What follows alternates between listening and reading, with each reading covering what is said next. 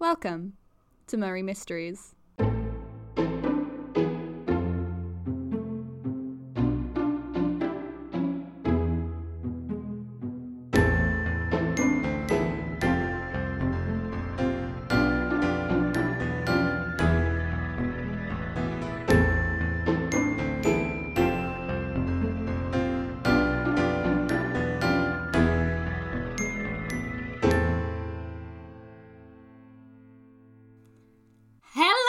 Faithful listeners! Did you miss me? I bet you did. Well, it's your lucky day. Some of you have been worried about Lucy's health, which is really sweet. So I thought today I'd let her fill you in herself. Well, that and you know that you get more listeners when I'm there. That's not true. Wait. Is it? Anyway, I'm sorry if Mina has made you worry about me. She cares a lot. That's what makes her a great friend. But I promise you, I'm doing great. You're still sleepwalking. But I haven't been leaving the room. Craziest thing Night Lucy's done in the past few days, according to Mina, was open a window. To point at bats. You opened the window to point at bats. I should have filmed you doing that actually for the Blackmail file. That file is already big enough. Plus, I think it's cool Night Lucy has her own interests. Good for her. She deserves it. I'm just worried you'll get sick or fall out the window or get mauled by bats. Mina, you worry too much. I'm fine. I'm just too strong for colds. My body just refuses to get sick, and all of the bacteria flee in terror. I don't think that's how it works. Well, I was out for ages in the cold the other day, and nothing happened. I'm not sure about that. Do you remember anything about that night? Kind of, but not really. It felt like I was having one of those really vivid dreams where nothing makes sense, but it feels real enough that you don't question it. I remember thinking I wanted to get some fresh air and sit on our bench. I could hear dogs howling everywhere while I was out walking, but I, I couldn't see any dogs.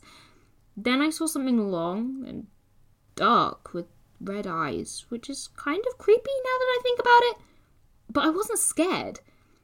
I just had this bittersweet feeling and like this singing in my ears. And then it felt like I was in the middle of an earthquake, but I woke up and it was just you shaking me like a glitter spray can. That's weird. I saw something too. It was dark and you were stressed out. It could have been anything. Mm, I don't know. All right. We creeped out your listeners enough? Can we talk about something nicer? Oh, you mean like you and Art meeting the parents? Something like that. Big step. Are you sure you're not about to go running for the hills? I would never.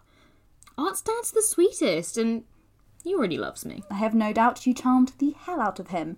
And I'm glad he's doing better. Me too. Not just because that means Art can be around here more, I just hope the same thing happens to my mum. She did look 10 years younger when Art visited. I'm not the only one who can charm parents. This might have been the first official romantic partner meeting, but my mum's had a soft spot for them since they came to my 10th birthday and helped her clean the kitchen while the rest of us were playing tag. The perfect child in law. I'm surprised you didn't offer them your hand in marriage there and then. I'm not saying never, but it's a little early to think of marriage. Unlike you and Jonathan, we haven't reached the old couple stage hmm. yet. I- I'm sorry, I- I'm sure you'll hear from soon. Knowing him, he just lost his phone and is wandering around Romania trying to ask for directions to the nearest airport. Two weeks? Have you ever heard him speak Romanian? hey, hey, hey, hey, it's okay. Come here. You'll be okay. It's alright. I'm alright. I'm good. You okay? Yeah. Thank you It's alright. for being here. Anytime. Hey, can you tell me that story about how you met Jonathan? You know it already. You were there through the whole thing. I remember you requesting a very detailed report after every date. Yes, well, I wanted to hear it again. Besides, your listeners don't know it yet. Right. Yeah. Mhm. so it was um the start of second year. Mhm.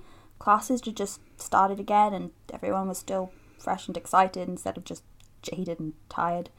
Two of us were at our weekly pub quiz, which was mm-hmm. basically the one regular event we both enjoyed instead of having to compromise on stuff like raves or movie nights with the Documentary Film Society. Mm.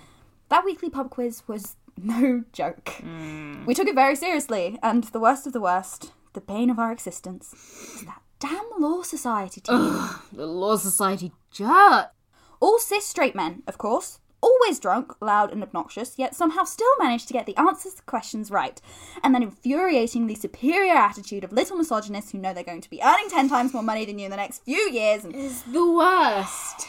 but this time, in the process of glaring daggers at them from across the room, I noticed they had a new member. now, that's not something I would normally pick up on. Those guys all look and act the same, like a pack of entitled weasel clones. but this boy was different. He was clearly uncomfortable.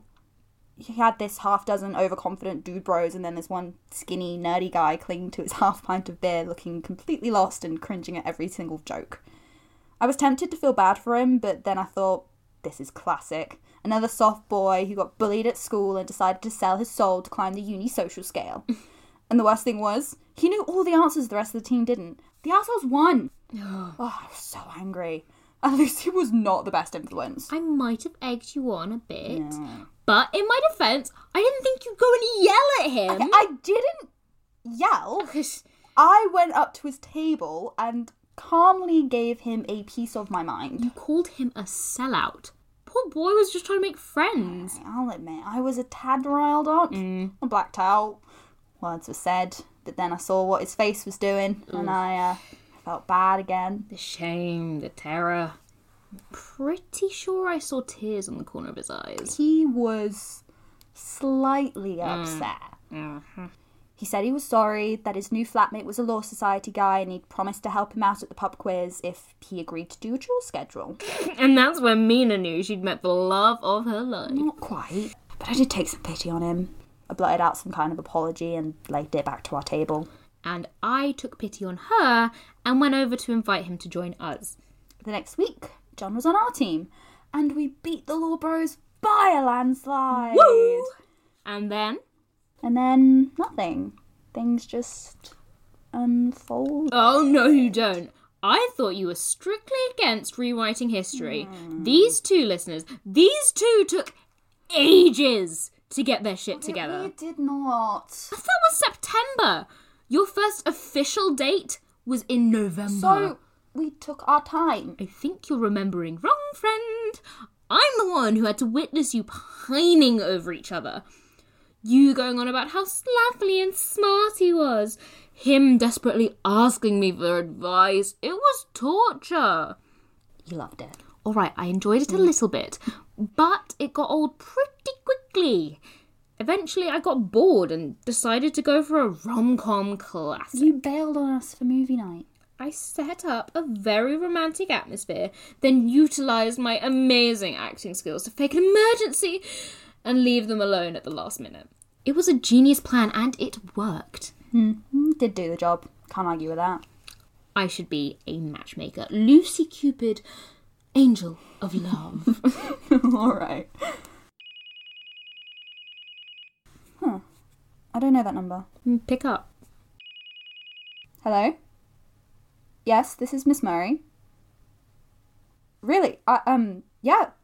I'll be there as soon as I can. Thank you. Is everything okay? Yeah. I I know where Jonathan is.